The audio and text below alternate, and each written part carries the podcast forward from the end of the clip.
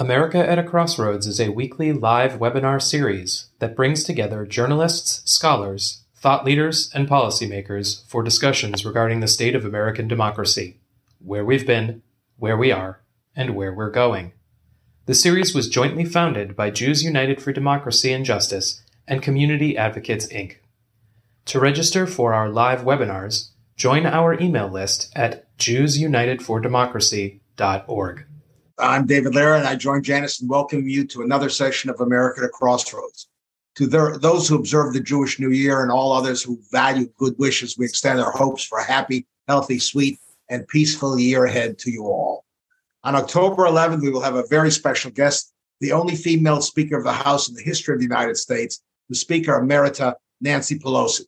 She'll be in dialogue with LA Times Pulitzer Prize winning columnist Patt Morrison discussing America's challenges that will be in three weeks from tonight. Subsequently, we'll host Adam Nagourney, 27 year veteran of the New York Times. He served as chief political correspondent for the Times before he moved to Los Angeles in 2010 and became its bureau chief here. His book, The Times How the Newspaper of Record Survived Scandal, Scorn, and the Transformation of Journalism, is coming out next week. He'll be in conversation also with Patt Morrison as they discuss the Times and more broadly, the transformation of journalism in the digital age. It's now my pleasure to introduce an old friend and a highly regarded expert on generational change, Morley Winograd. Morley is a senior fellow at the USC Annenberg Center on Communication Leadership Policy. He served as the senior policy advisor to Vice President Al Gore and headed Gore's National Partnership for Reinventing Government. His several books on young people and their attitudes have been acclaimed, and we've had him discuss this topic with us before. This should be a great conversation. Morley? David, thank you. Thank you for that kind introduction. I was delighted to hear, Janice, that at least one of our viewers is from my hometown, the place I was raised in, Huntington Woods, Michigan. It isn't that big, so one's a good thing to have. We're going to talk tonight about uh, generational change and its impact on politics, one of my favorite topics. I want to begin by introducing our two speakers.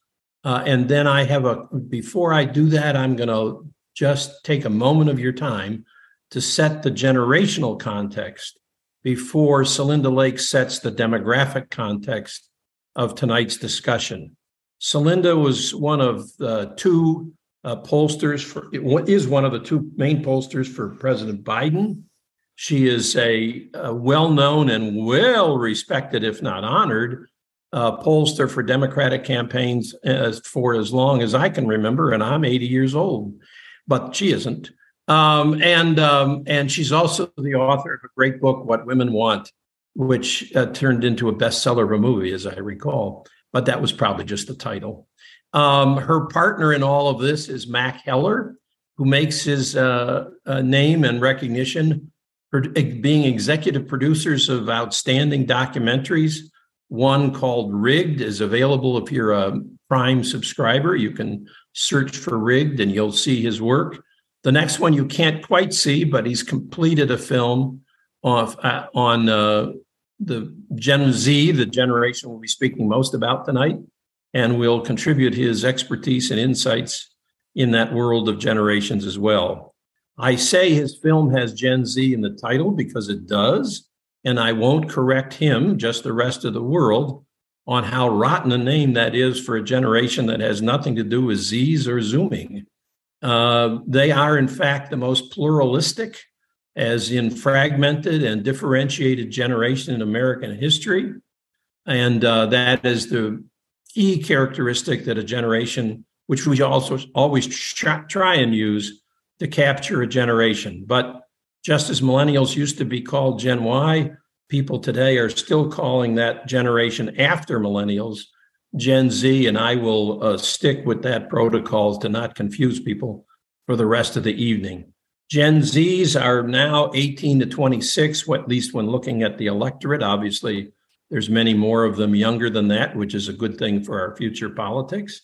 And millennials, if you remember reading any of my books about how young and different they were, are now 27 to 42, starting to raise or, or starting a family and trying to raise families.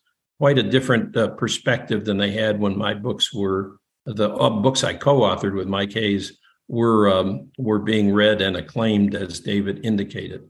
So now to set the demographic context of what all this means in terms of elections and politics in America, here's the person who really knows, Celinda Lake. Well, thank you, Morley, very, very much. And uh, I'm very humbled to be on this with you. So uh, you're the one who really knows. And I'm very pleased to be on with Mac, who is a very, very thoughtful and innovative uh, communicator. So our conversation starts and thrilled to be on this uh, Zoom with everyone. Our conversation started um, because so many people were thinking, oh boy, we're going to have the same repeat. We're going to have the same repeat of the election. It's going to be Trump Biden. It's going to be the same electorate. And this was a very different time for many reasons. But the electorate is showing some very, very significant changes that uh, have a lot of say in the politics since Trump has first been elected and will have a lot of say in the future.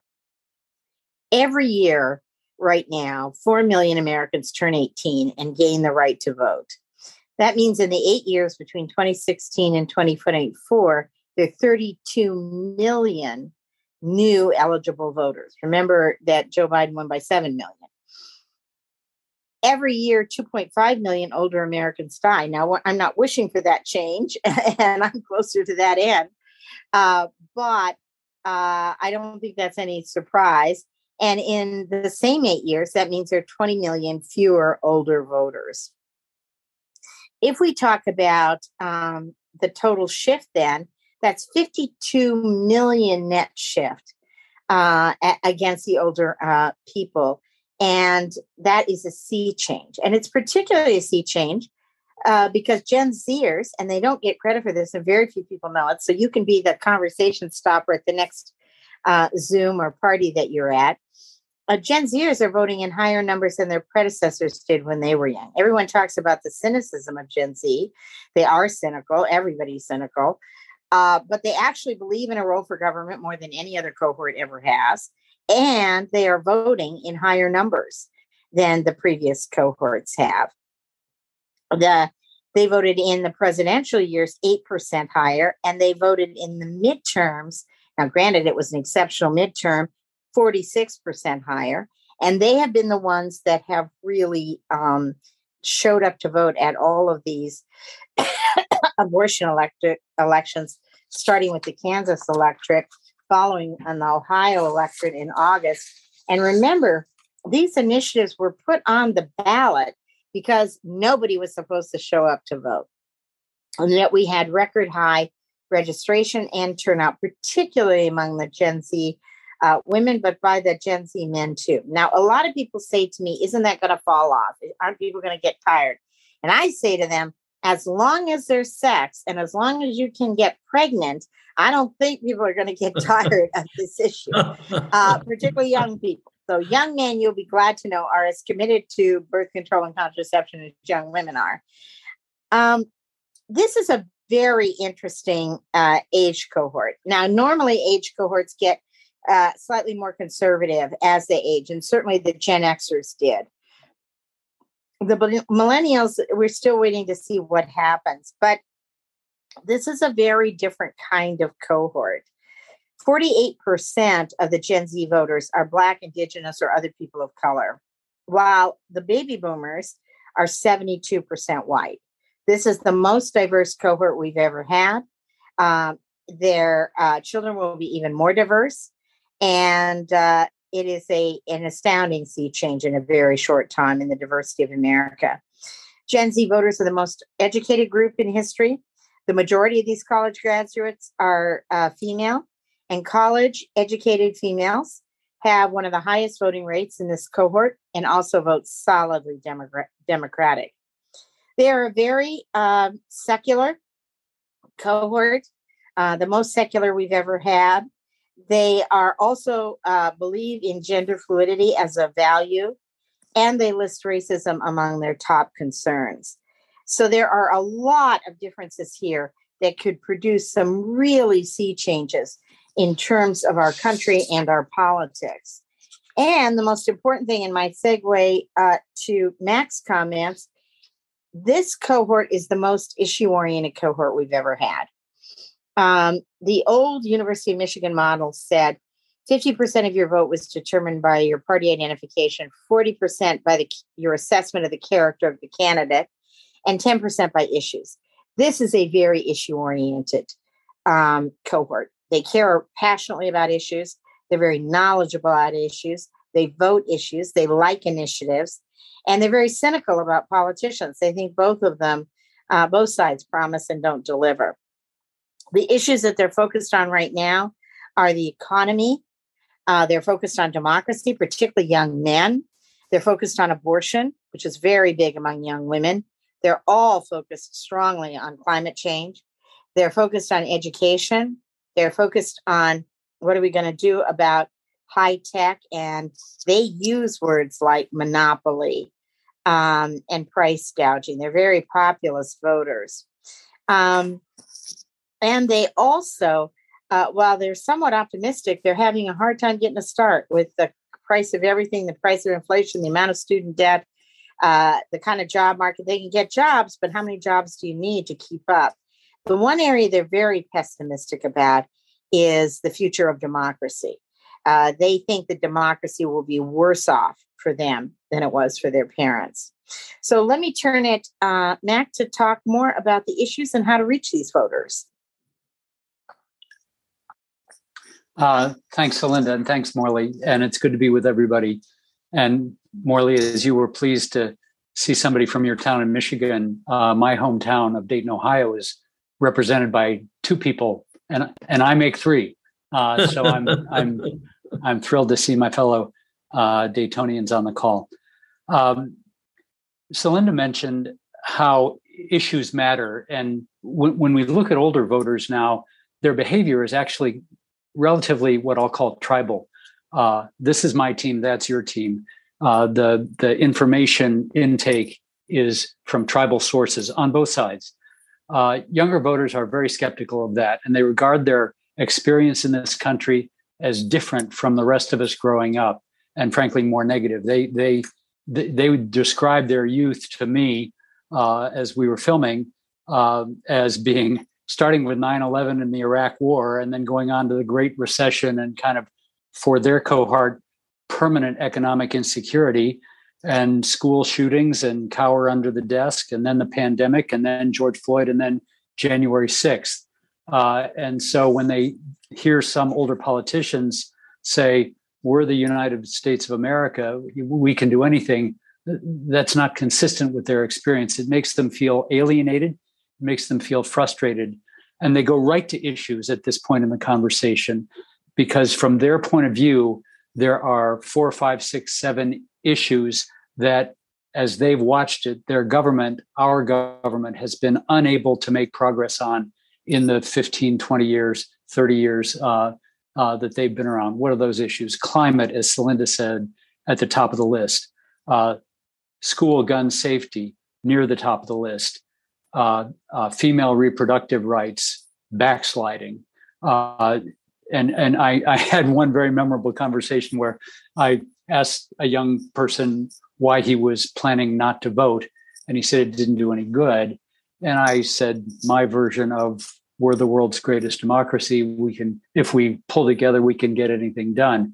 Uh, and he said, Mac, I'm going to go through the things that I think Congress and the president ought to have on their agenda. And you just raise your hand when I get to one that our government has been able to do anything about. And he got, you know, through those I just mentioned, onto economic insecurity, uh, racial inclusion, LBGTQ inclusion, um, uh, student debt, uh, and he, you know, and uh, ultimately he uh, had made his point. So their experience of their youth was different from what we remember growing up, and their experience of our government is different. Uh, they view it as fundamentally, uh, they are more likely to view it as fundamentally incompetent. Um, and uh, so on paper, they they usually end this conversation by saying, therefore, I'm not going to vote, but then they go do vote. Why is that?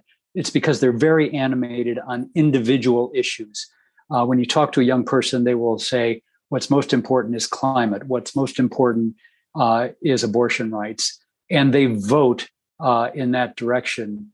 And uh, uh we all saw the uh, registration numbers, especially for young females, pop after Roe v. Wade was reversed. And so it, it, we're going to get in a minute to, to what the various parties should do to attract the vote of this growing cohort with uh, increasing influence in our electorate. Uh, but it's going to start with issues. You need to focus on issues. They're not going to vote for you because you're a Democrat or a Republican, and they're not going to vote for you because of your smiling face. They're going to vote for you because you have persuaded them credibly that you will take these actions on their favorite uh, issues of the day. Morley, I'm going to pause there and let you back in. Sure. Thanks, both of you. Uh, let's stay on this uh, uh, situation that the emergence of Gen Z presents for addressing and winning elect- elections in America. So, a lot of what uh, Celinda had to say was very positive for Democrats. Um, and uh, I know that about two thirds of this generation, in fact, voted for Democratic congressional candidates in the 2022 election. But then you guys uh, took a turn towards the issues, and Mac, you did a great job of outlining it and their attitudes towards it. And you emphasized the fact that that's what was motivating them to vote. And clearly, that's not party loyalty and not a guarantee, therefore, that they're going to be voting Democratic for the rest of their wonderful lives.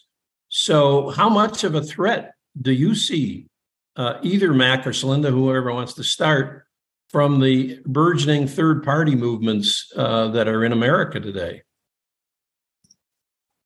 Well, I can start with a core stat. Um,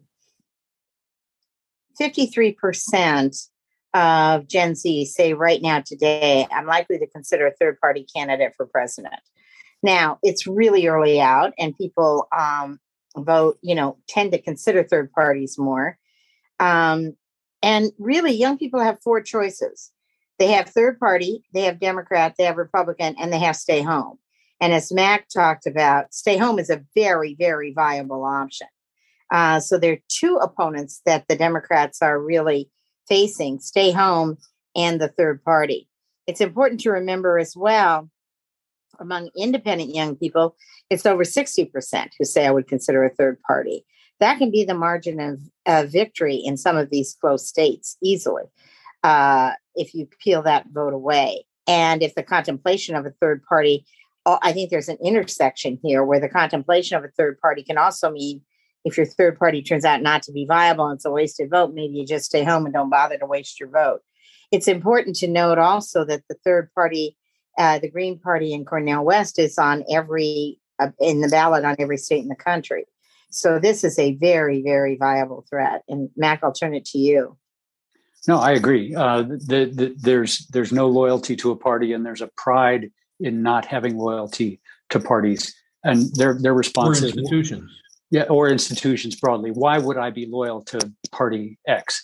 And so I, I think that's a, a, real risk, and that that that game will will will go on.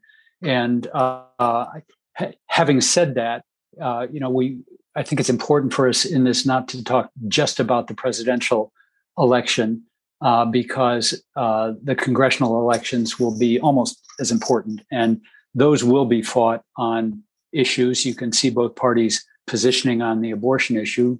Democrats like where they are. Uh, one of the leading presidential candidates um, made some remarks a few days ago uh, ab- ab- about a compromise position. So, and you heard Nikki Haley do that as well. So, we'll um, uh, we'll we'll see where it all goes. But I think the third party uh, thing is a danger. But remember Congress, remember the Senate, remember government, governors, and and local races are going to matter too, and those will be fought much more on the issues. Off the top of your head, Mac, and then Celinda, can you think of any issue in which the Republican Party is taking positions that are attractive to young voters? Uh, young voters, I, am trying not to give the short answer. No, I can't um, because because I think it's important to remember that young voters are complex, as we all are complex. Right. Uh, uh, and if uh, if the economy turns down, and if the Republicans succeed in persuading young people uh, that their jobs, their livelihoods are threatened, uh, uh, that will matter. That's a line of attack. Um, uh, uh, but when you go down the issues we've talked about, from climate to abortion to gun safety, um, uh, uh, the Democrats are in a pretty good position with most young people, far from all. The abortion issue, for instance, has young activists very much on both sides, and they feel very strongly. So, Celinda, since it's your I job, would say, actually, I Celinda, think Celinda, since oh, it's since it's your job to give Democrats advice, let me turn the question that same question around for you, and then you can respond as you were about to. Can you think of an issue in which the Democrats are not aligned with the attitudes, beliefs, and values of young voters, youngest voters in particular?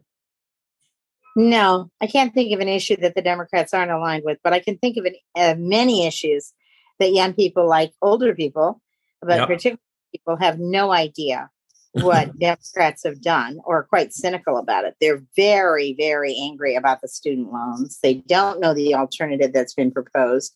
They think you're the president of the United States. Why couldn't you deliver on it? You promised it and you didn't do it. Um, so, and that has massive implications, uh, and it's just coming online right now. I can also think of uh, issues that the Republicans have an advantage on, and then I can think of issues that Donald Trump has an advantage on, which is different Okay. Republicans. In terms of, there are a number of economic issues where right now the Republicans have an advantage with young people dealing with inflation and entrepreneurship. Uh, I think that's crazy personally um, for an administration that's already promised another tax cut for wealthy corporations. But they're ranked by older voters even more ahead, but they're ranked by younger voters ahead on inflation and ahead on entrepreneurship as well. And they're pushing that entrepreneur agenda very, very aggressively with young men of color. And then there is a big character trait that the Republicans have an advantage on. Uh, young people think that we are more empathetic, um, that we are more tolerant. And tolerance You meant to say that Democrats have an advantage. that the. Democrats are more uh, compassionate and more tolerant. And tolerance is a, a respect is a big issue for them.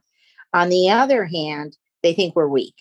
Our problem often with young voters is not that people think we are too liberal or we're out of sync with their views, but they think we can't deliver on it, that we're too weak, and that we're bought by the same special interests and the same lobbyists uh, roam in the halls of Congress, visit Democratic doors as well as Republican doors, and give contributions to Democrats and Republicans.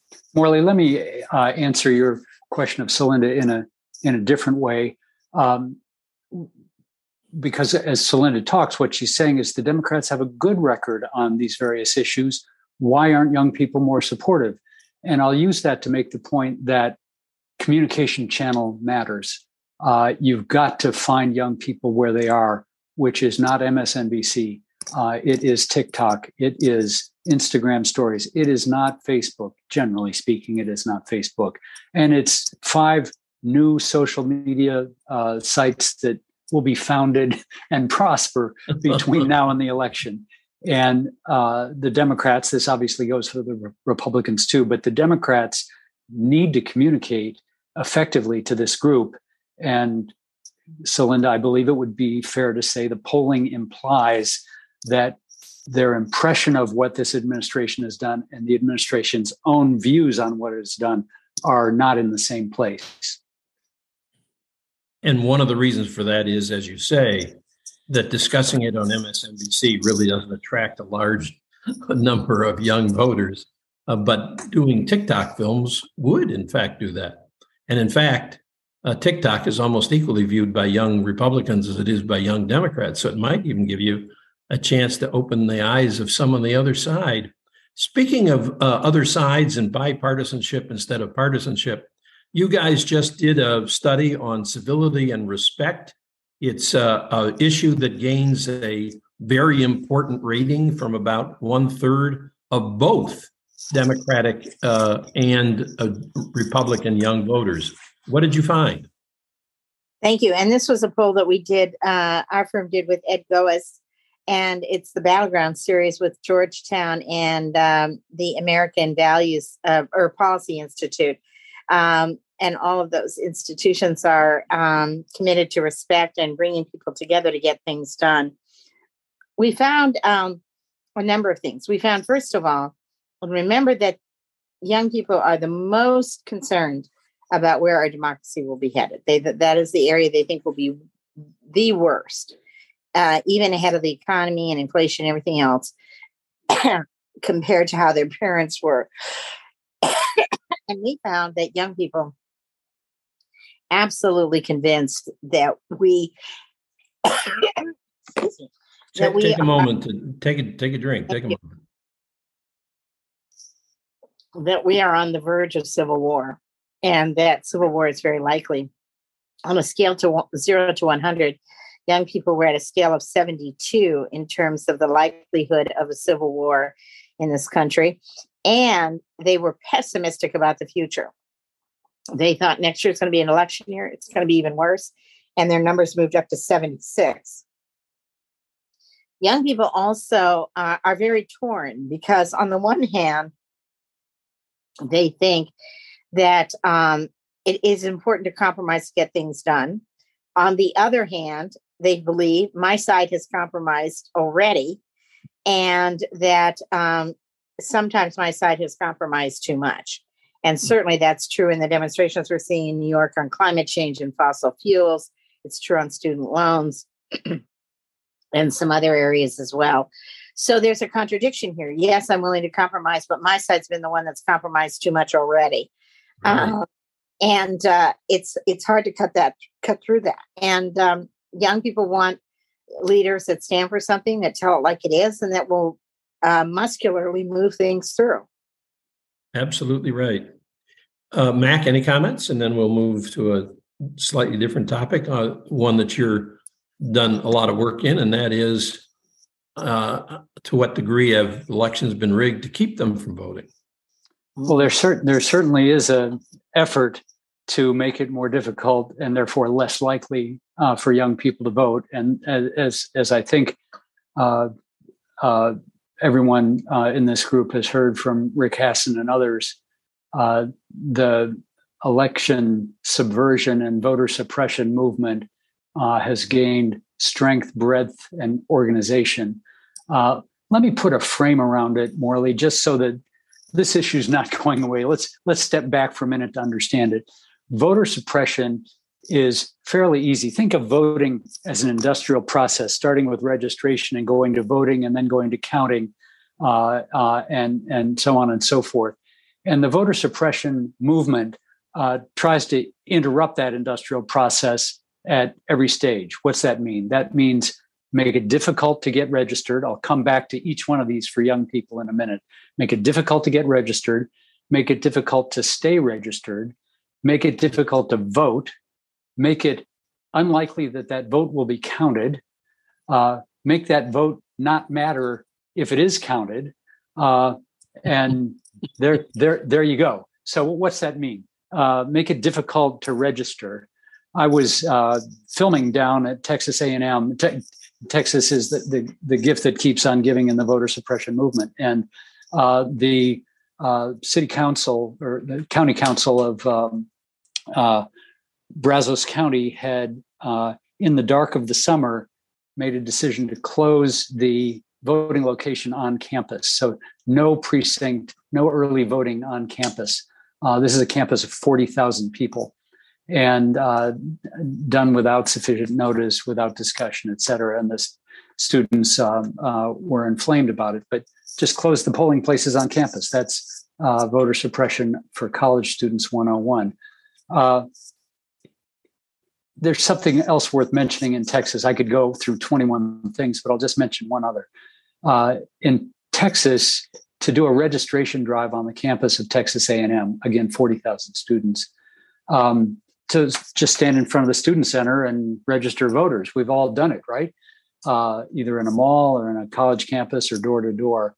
But Texas has a rule uh, that you can only register people from the county where either you live and or you have taken a half day course on how to be a registrar and um, uh, you can take that in as many counties as you want texas has 254 counties Uh, and so if you stand in front of the student center, uh, I'll let Celinda do the math on what is the likelihood as a hundred students go by and five of them want to register to vote. What's the likelihood that you're going to be able to sign anybody up at all?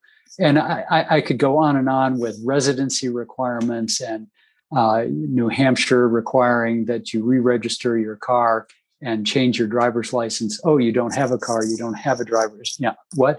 Uh, and so just throwing up barriers to students all the time. Uh, make it hard to stay registered. What the heck do I mean by that? Uh, uh, these states now are purging voters from their rolls by sending them uh, snail mail letters and saying, um, you know, please return this card if you want to stay registered. And of course, no student ever gets those or reads them. I think we know about the tough to vote, uh, and so on and so forth. Uh, and so it's it's a it's a movement. It's an organized effort. Our prior film, rigged the voter suppression playbook, uh, presented a playbook uh, uh, like a cookbook of how to suppress the vote. Uh, and uh, they've been adding new chapters, and they do it because it works. You know, you, you're just making it less likely, more costly, more burdensome, um, um, and they do it because it works. Streaming now on your local Prime platform. Listen, uh, the the documentary that is. Listen, uh, uh, just a couple of positive notes on the other side. I know you're aware of it, but we were pleased to see Governor Shapiro in Pennsylvania yesterday uh, declare by executive order that they would be joining the ranks of 23 other states plus DC with the motor voter law first proposed by Secretary of State Richard Austin during the time of my chairmanship in the Michigan Democratic Party, and now a growing uh, movement and a great solution to it, especially for young people. But there's activism out there as well. Um, there's an organization called Civic Center run by Laura Brill that is trying to make sure that every high school has a voter registration drive um, between now and the election. In many states, they can register now if they're going to be 18 by the time of the election, and certainly next year they should be able to do that. And that's uh, something that uh, every uh, Celinda, that every Democratic campaign should get involved with. There's an organization called Rise that I used to be on the board of. That's the most successful young voter registration and turnout uh, organization in the country as measured by real data and real results. And their new CEO, Mary Pat Hector, was in charge of their efforts in Georgia that had such an incredible positive effect uh, uh, on the politics of the United States. There's also another organization which has a great name, but I'm not as familiar with it. It's called Turnup, but not like the fruit. T U R N capital U P, as in turn up the vote. So if you're interested and concerned about making sure a, a cohort that is 65 35 Democratic does in fact register as they turn out. And all of these numbers that Celinda talked about when we first got started on this call, the Democratic shifts, 4 million new such voters every year uh, turn into real votes. Those are just 4 million new eligible voters. Getting them to turn into eligible voters is the work all of us could be involved in who care about the future. Morley, let, let, let me uh, interject in that another layer of this very important registration movement. Uh, I, am a big fan of civiccenter.org, and, and the, the work they're doing is fabulous, and the others that you mentioned. But I'll recall a conversation I had with a, a one of the leaders at an organization called the Sunrise Movement, which is a um, 30 and under uh, radical, uh, uh, you know, stop oil now uh, this afternoon uh, environmental group. Uh, she told me that leading up to the um, uh, last election, they registered six million new voters. I, I, I can't audit that number, but because, as we discussed a few minutes ago, the energy in this generation is at the issue level reproductive mm-hmm. rights, climate, school gun safety. Uh, a large opportunity to register voters is through those organizations leading that movement. And I would commend people to those. I would uh, second the notion that there's nothing like a hot ballot proposal to drive up young voter turnout. Celinda, any final comments before we turn to the questions from the audience? You'll have closing remark opportunity later, but any sure. other that you want so to one thing I just want to emphasize on the registration and turnout piece. Young people are extremely, extremely mobile. And 53% yes. of young people on election day, uh, millennials on election day, will not live where they lived four years ago. 47% of Gen Z will not live where they lived four years ago. So not only do we have to have registration because it becomes a habit, but we have to have re registration, and the states are really clamping down on that. And we have to have GOTV. Registration is only half of it. So that mobility is exceptional. It's bound to go up as the economy gets better. COVID depressed the mobility. And this is a big, big issue. Uh, the mobility of the younger generation is huge in terms of GOTV. Absolutely. By the um, way, if I were 20, so many of those laws, yes, Mac. If, if I were 22 and listening in here, I would say it makes me crazy that our voting technology is from 1891. Uh, you know, I can I can move all my Bitcoin from Hong Kong to Seoul, Korea, right here on my phone. And tell me again, I've got to walk down somewhere and register, and that's different from well, vote. What? True, but in California, you don't have to do that. Online voter registration is a thing, and it's really changed the nature of the youth vote. Okay, let's get to some of the questions from the audience. We could talk about all this stuff with each other forever. Uh, we talked about uh, third party uh, uh dangers and challenges, the Green Party, no labels. Uh, but Frank wants to know what we think about um, uh, Cornel West, of course, being part of the Green Party uh, the standard bearer. But Frank asks, uh, what impact will RFK Jr. have mm-hmm. from a appeal to young people and third party vote? Any sense of that from either one of you? You both don't have to answer, but anyone, either of you have any data? We haven't done any polling on it. We've seen some of the public polling. Uh, he was very, very popular and very popular with young people. Um, the Democrats are pretty united around um, Joe Biden, and young people are pretty united around Joe Biden, even if they wish someone younger were running. Yep. Um, Democrats have never been more united in my memory. Uh, yeah, exactly. I mean, we're the as uh, as you know, Will Rogers said, we're the Democrats. We don't belong to any organized party. Now you can um, say that about Republicans and not Democrats. yeah, for the first time.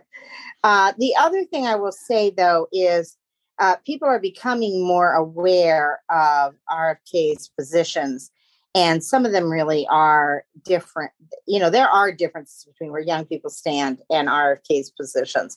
So uh, that that has raised his negatives. Um, so i you know we haven't done a lot of work on it and uh, but that's a little bit that i've seen publicly. And clearly uh, if they are issue oriented voters and they are mm-hmm. he's not in the right place on so many issues uh, right. not to say that the other third parties are by the way the only third party that I can think of that's in alignment with um, uh, young people's issue stances are, is actually the efforts of next week's guest, uh, Sarah Longwell, and the voters uh, against Trump, uh, who've been able mm. to attract Republicans to vote some other way if they're young, and that's uh, and sort of the other side of that coin. Okay, um, um, um Robert asked speaking of issues, is illegal immigration a big issue for Gen Z? And he doesn't ask, but one of you should comment in which direction might it be a big issue? It's not a particularly huge issue with young people. Um, and um, young people very, very, very, very in favor of DACA. They're very in favor of a path to citizenship. Um, so it's it's not a huge issue. Immigration in general tends to be a dog whistle issue with older white Republicans and uh, and conservative who watch white Fox News. Men. Pardon me. Who watch Fox News? Yes. Another, another thing young people don't do. Yeah. Um, so, Morley, I, I, will add to that by the following: young voters take great pride in having as a primary value fairness and inclusion.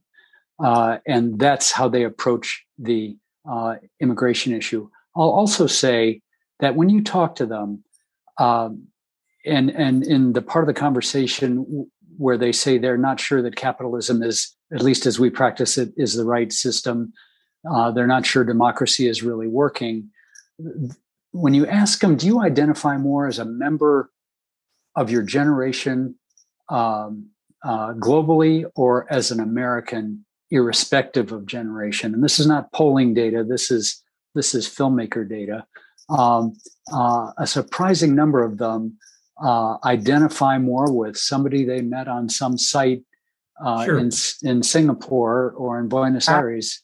Uh, citizens of the world, global citizens, uh, consumed with these issues of our elders have ruined the world and it's burning, and all of us young people are going to inherit it, and it's going to be up to us to solve it. And so they take the immigration issue with that in the back of their mind. It's not going to another be a strong issue. issue. Another issue impacted by their worldliness, if you will, their global sensitivities, is they're the generation most in favor of doing more in the Ukraine to, and to use it to defend democracy mm. than any other generation. So it it is a very interesting aspect of the generation, as so many are. There's a question here I hesitate to ask because it could uh, um, uh, piss off. It's the best word I can think of. Uh, uh potential members of the audience by whichever of you answers. So I'm not going to pick on one of you. But would either of you like to try and respond to Ruth's question, which is Are younger voters more likely to be pro choice because they're less religious? Oh, that's a really good question. Really thoughtful, statistical yeah. question. If Ruth I know Ruth, and she is. well, if Ruth wants to be a pollster, I know a friend that would love to talk to her. Uh, that's a that's a very smart conclusion. Yeah, uh, in part, uh, they're also very much um, young people are really um, oriented toward everybody should decide. Well, people should control their own bodies, and that interacts with gender fluidity and transgender issues as well as abortion. They're also very oriented that people should deter- have the ability to determine if and when to have children, and it's a cohort because of climate change and the economy and a lot of other things, um, don't just automatically assume they're going to have kids and are really um, debating that and debating the impact on the co- country, on their families, on the world. Uh, so, yes, somewhat religion for sure, but a lot of other factors too. So, um, uh, we talked a little bit about the different information ecosystems these younger generations inhabit compared to older ones, the over underlying being basically 45, which is where you see the split in how America votes as well. But Roseanne asks, how effective has each party been in utilizing communication platforms such as TikTok and Instagram to either persuade or turn out voters? And I don't know that Celinda might be hatched on the answering this question. I don't know, but Mac, you want to take a run at it? I'm I'm I, I'm a, a, new TikToker. Uh, uh-huh. Uh, I went to a uh, now the Chinese know all about you. uh, a convention in Anaheim a year ago called VidCon, uh, where the attendance was down to 30,000 from its prior 70,000 pre pandemic and uh, so it is just a massive, massive movement. Uh, I, my my answer won't be a statistically uh, uh, uh strong answer. It'll be anecdotal, and it is that uh, you can't always tell who's put these things on, who's paid for it, where it's coming from.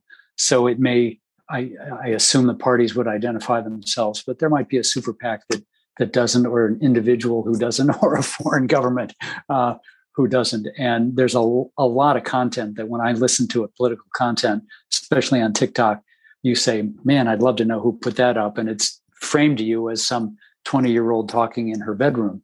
Um, uh, uh, but in terms of things that I can identify as being from one party or another, uh, as far as I can tell, people haven't shown up yet. Uh, they're trying to push things on Facebook, uh, but that's that's where and and that's where this generation is. is not yeah at least for any information or news they trust yeah okay yeah. we're we're gonna we're gonna if we keep asking these great and answering these great questions we may run out of time so let me squeeze two together that are both about changes in what we've talked about already about gen z. Eric wanted to know if the age of cohort varies by geography or is similar across regions and Gail wanted to know whether their current loyalty to party or lack of it will change as Gen Z ages, specifically citing the research data that uh, once people vote for a certain party in a couple of elections, that their party ID at least uh, tends to solidify. You guys want to talk about either one or both of those? Well, regionally, um, young people are very similar, actually, and they're mobile. They're moving between regions and among regions. They're they're global in their orientation. They're quite sophisticated, and they they like diversity, and they are diverse. So they're moving in different communities, no matter where they. They uh, the two big predictors of attitudes are religiosity and um, the uh, uh, your college education. And there's still lots and lots of young people who are non-college educated. It happens to be the best non-college educated group for us. Uh, we we won them by four points where we're losing uh, non-college educated older voters by double digits. Um, so uh, i would say that there, it's less regional and more um, due to other factors um, and then, Mac, I'll turn the other question to you. You may know more about that than I do. In which I would only add on Celinda's answer. Oh, please. You also just answered Erica's question on education and young people. Okay, great. Mac? Um, I'm going to add something, which is that if, if I were a candidate, uh, which I'm not, I would try to remember that young people exist in pretty consistent proportions in every precinct in the country. Mm-hmm. Uh, uh, rich people are concentrated in these 10 zip codes black people are concentrated in those 10 zip codes, et cetera, and so on. But young people are everywhere. And so these attitudes will affect every race. Um, and I think that's something that we, we've, we've, we've grown used to saying, uh, you know, people in Minnesota are X, uh, but young people are sprinkled uh, throughout the entire they country. are truly global citizens. Um, okay, now we're going to turn this issue closer to home for Celinda and probably for Mac. We're going to talk about Biden and Vice President Harris. Only one question on Harris. Uh, but uh, let me just get the actually let me get the Harris question out of the way by citing some recent polling. The person wanted to know what this generation's attitude was about Vice President Harris, particularly because in the news she's receiving such positive uh, reception, uh, getting such positive receptions on our college campus tour. Polling verifies why that's taking place. Fifty-five percent of 18 to 29 year olds approve of vice presidents and the vice president Harris and the job she's doing, the highest among all generations, although it's relatively high among younger people too. So I'll we'll take care of that one. Uh, then the question was, um, uh, uh, where were you to give from Zachary? Were you to give advice to Biden what would it be? Celinda, this is what you do for a living. So go ahead, take a whack and say something that you don't mind being recorded. Well, I think that uh, uh, I would give him the same advice that he would. He's already given his team. I mean, it was very interesting, even working for him, even in the primaries. Um, in the primaries, obviously, young people were with different candidates. Uh, Joe Biden's coalition was overwhelmingly African American and older. And he said from day one, I don't want to win without young people. They are the future. And I have uh, important things to say to them around and do for them. And he's been the most proactive on climate change. He's tried uh, to defend abortion. He's been very proactive on student loans, even though he's gotten, you know, thrown out time and time again. So um, I think I would say that it's the same advice. Uh, we got to talk to young people. We got to talk in the right channels, and we have the right record. We have to get it out. And I think we have to draw a better contrast. Um, you know, J- uh, Donald Trump is headed apparently to the UAW strike picket line. And that's something that that's the kind of action young people would like. Um, the, you know, the tell it like it is, the boldness, the just go, don't, don't let your handlers do it, just be pure, whatever, whatever. Um, the problem is nobody's talking about the fact that he consistently undermined the right to organize. Um, oh so, yeah, well. Right, uh, he'd have you out on that picket line all the time, and uh, there needs to be accountability to young people and to everyone. And young people, I'm very optimistic about. They because they care about issues. If they were given decent information, they would pick up on it and maybe even pass it on to their parents and their grandparents. Well, speaking of which, we have a question from uh, Lois asking what's the best way to ensure that my two college age granddaughters vote? And the answer is make sure you relate to them and and what beyond that. Uh, the the biggest indicator of whether people that age or any age will vote is whether their friends are voting. Uh, yes, and so uh, uh, that that's the social group. And talking about voting, have you voted? Are you registered, etc. That is the key to organizing young voters: is build a relationship first and involve their friends. Okay, uh, we're almost out of time on questions before we give you two a chance to sum up in some way that you find appropriate. Uh, but um, will younger people impact the electoral college? I think the answer to that, unless you correct me, is no. They live everywhere, so that may not change. But do you have any thoughts about that? Because after all, that'll determine the outcome of the presidential election. If there, well, uh, if, if there were ever a a a semi-successful effort to get rid of the electoral college, young people would be uh, in favor of it. They think it's irrational and um, there must be some insider's game going on and what a ridiculous um, uh, system that's not relevant for the election 14 uh, months from now. So, Celinda. You could I couldn't have said it better, man. Thank you. Well, in that case, I have to ask Jim's question, or people will think I deliberately censored it. The last one in before closing remarks. Um, how do you view the media's treatment of Biden and the age factor? Is it as unfair and ageist as all us older voters think? Or is it a real problem in the uh, uh, voting decisions of most Americans? But since tonight we're talking about young people in young people's decision. You know, young people are, are complicated about Biden's age. Um, they they trade Biden staff, Biden uh, stumble videos. They trade Biden gaffe uh, videos, and then they vote for him. Um, uh, and so, uh, uh, what Biden needs to do is talk about issues, uh, not mom and apple pie. Uh, because younger voters take talk about issues as a gesture of respect. Don't treat younger voters as your grandchildren. Treat them as your boss because they are. Uh, and so Biden but needs you're still to, allowed to love them. I, I would, I would, I, if I were Biden, I would be very straight. Think of Bernie. Uh, Bernie mm-hmm. never had an age problem. Bernie mm-hmm. was authentic on the issues, issues, issues, issues.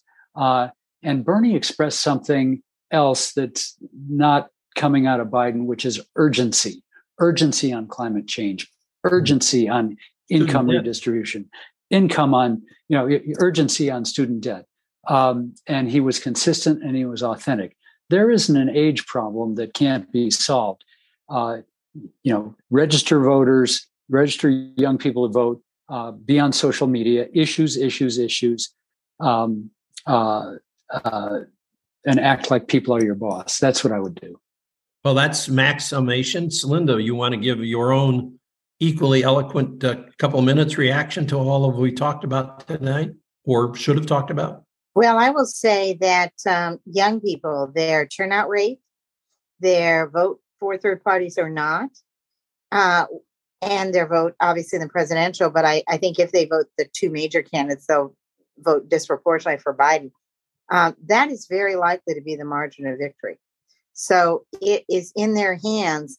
And the second thing I would say is I don't think that campaigns realize the degree to which either on either side the degree to which young people will determine the president in 2024. Um, they're not allocating their dollars that way. They're not allocating their dialogue that way. They're not forming their message that way.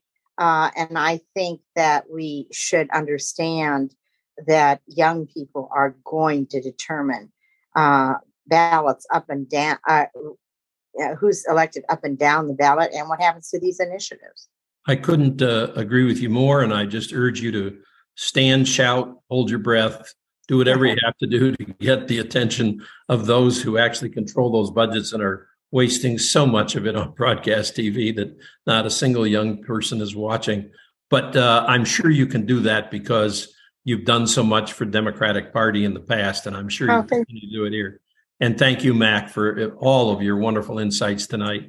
Uh, we both thank you for a stimulating and fascinating program.